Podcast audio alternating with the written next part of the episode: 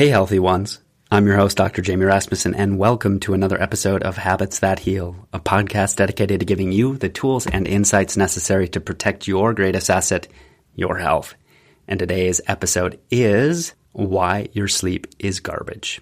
In the last 50 years, your parents' approach to health has led to a 1200% increase in chronic illness.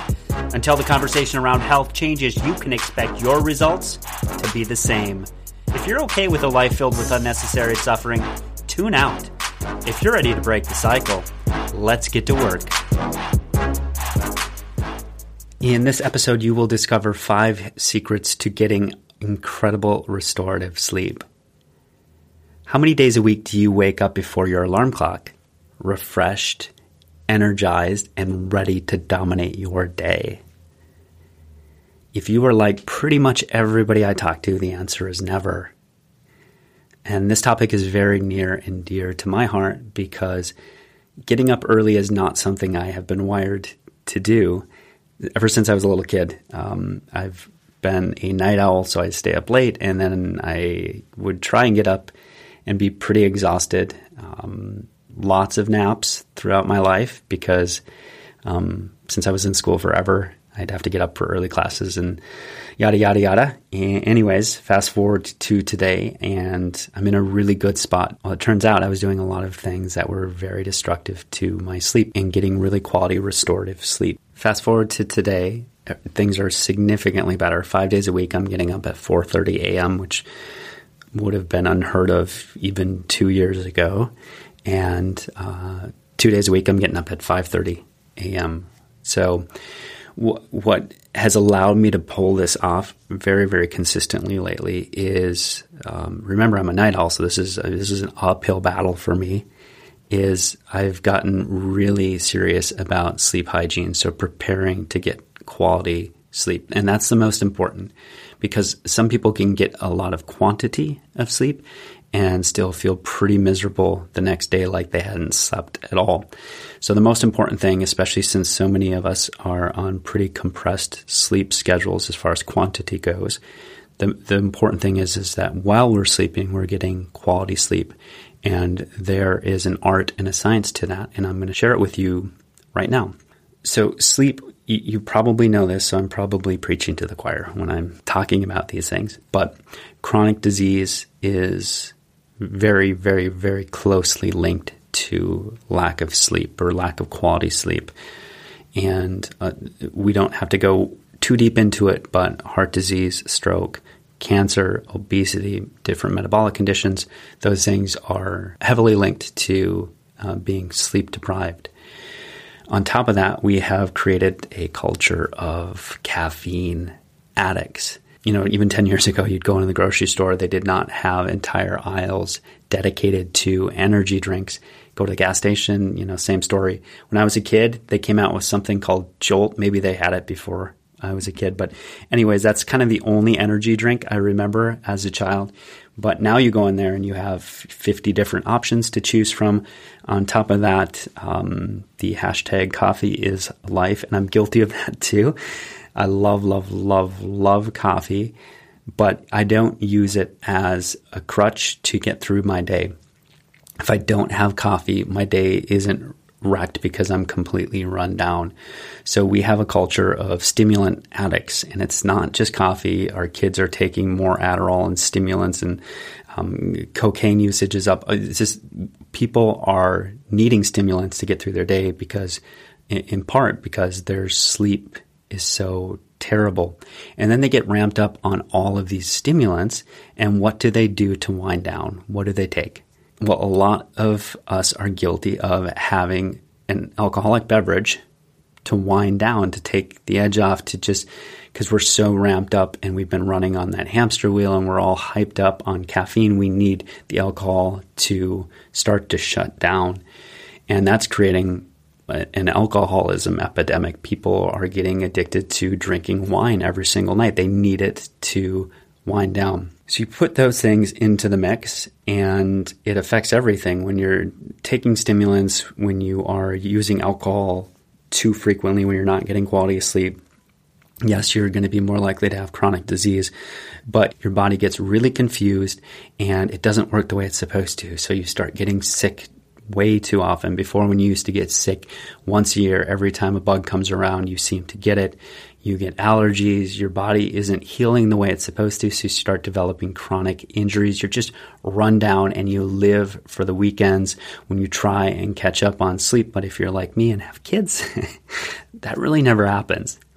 So, how fulfilling is your life when you don't even want to get out of bed in the morning? That's what it boils down to. And another thing, this is this is something that Brené Brown put on my radar, but she talks about this scarcity mindset that most of us are coming into the day with. So, scarcity is this mentality of lack. Even though we live in the most abundant time ever, the first two thoughts that we have when we wake up in the morning, if we're getting terrible sleep, are scarcity thoughts. They are I didn't get enough sleep, scarcity, and now I don't have enough time for fill in the blank XYZ, scarcity. So we start focusing on what we don't have rather than what we do have when we're waking up run down and tired. Now let's look at the other side of the coin. Now imagine that you are sleeping perfectly throughout the night. The second your head hits the pillow, you're out, and more days than not, you wake up ready to go it's not such a battle. That pull of the mattress, which sometimes is insanely strong, you don't sit there for 20 minutes justifying what you can skip and not do and maybe hitting the snooze button to get out of bed. You just get up when the alarm clock goes off. Imagine that you don't need coffee to get you through your day. Imagine being able to skip coffee and not getting headaches and having these caffeine withdrawals because you're so addicted to it. Or that you don't need alcohol to wind down. Again, we always have our kids watching us too. So I use that as fuel and motivation for when I'm doing these things that are destructive and I know they're destructive and I can justify them by saying, Hey, uh, busy schedule, lots of stuff going on. I just, you know, can't shut my brain down, need to drink alcohol to wind down.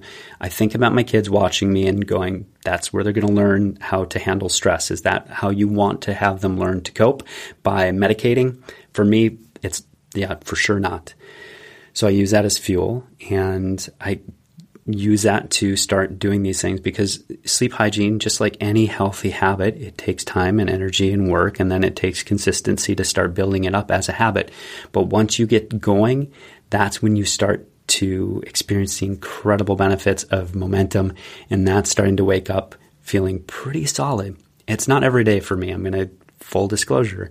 It's not perfect for me. I, there are still days where I lay in bed and going, okay, I'm pretty tired. And usually I can tie it back to me not being consistent with sleep hygiene. But lately it's been locked in. And that's what I'm urging you to do is lock into solid sleep hygiene before bed. So here's how you do it.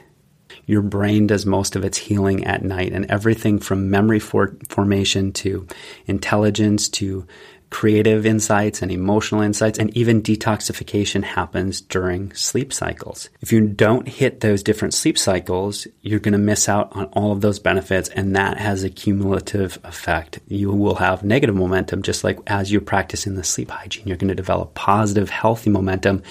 When you don't do these things, that's the negative side of the coin. That's where little by little becomes a lot. It becomes a lot of bad stuff. So a sleep cycle is 90 minutes long, and as adults, we're supposed to be sleeping seven to nine hours. So here's the sleep hygiene part, and this is ultra important. And I have created a tool that you can download if you go to pathoutofpain.com forward slash podcast, and it's a sleep hygiene tracking tool. So this is how we start developing that habit. You can go there and check it out. I'll put the link in the show notes below. But there are five keys to sleep hygiene. And key number one is a consistent bedtime. That's why I'm getting up at 4:30 during the weekdays and then 5:30 on the weekends because there's not a huge deviation. If I was getting up at 4:30 and then sleeping until 10:30 on the weekend, which my kids would never let me do, Monday and Tuesday would be a bear. It would be like starting over again. So a consistent bedtime is very, very important. So what time you get up and what time you go to bed. Number two is no blue lights. Blue light kills, kills, kills the production of melatonin. Just sitting on your iPad versus reading a normal book will shut down melatonin production by 50%. Even a, a small light bulb, just a conventional light bulb, which emits blue light as well, will shut down melatonin production by up to 50%. So melatonin helps you get into that sleep cycle fast and it keeps you in those sleep cycles. So no blue light and then dimming the lights. So no blue light an hour before it's time to go to bed. So bust out your uh, conventional book, read under a red light. Red light is significantly better. It doesn't emit the same spectrum of light that blue light and natural lighting does. So if you just have natural lighting, dim those lights down. It starts preparing the brain to go to sleep. Number three, no caffeine seven hours before bed. That one's really straightforward the caffeine is ramping your body up.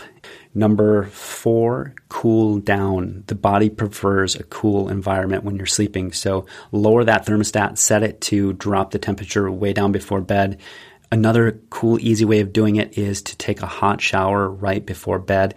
When you step out, all that blood that has rushed to your extremities during that hot shower to help you cool down. When you're in a cool environment, it drops your body temperature down significantly, really, really quick.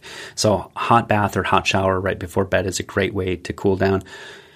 And then Five, number five, stop hitting the snooze button. The snooze button is robbing so much energy from you throughout your days. So much energy, so much production, all those things we talked about before. When you hit the snooze button, it's toxic. I have an alarm that doesn't have a snooze option because it's that hard.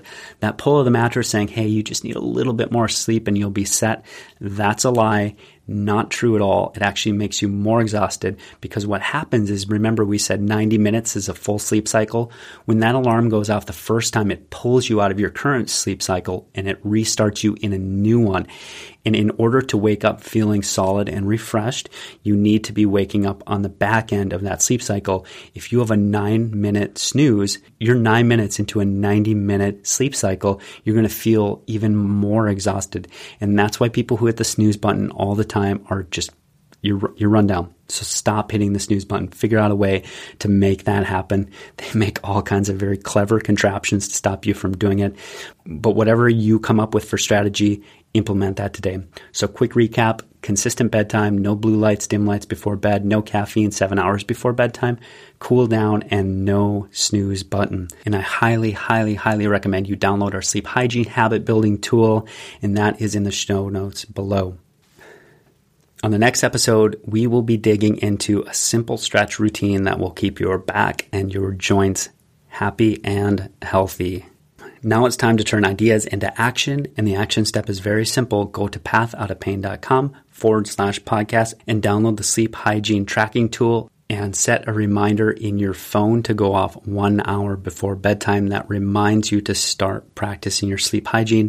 Track it on your sleep hygiene tracking tool. Start checking those days off. Build up that momentum.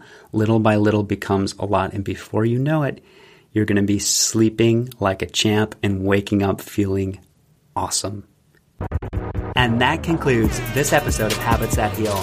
Now it's time to get to work because ideas without action are useless. Please subscribe to this podcast on iTunes, Spotify, or Google Play. And while you're there, please leave a review. And to continue this conversation, follow us at pathoutofpain.com and on Facebook at Habits That Heal.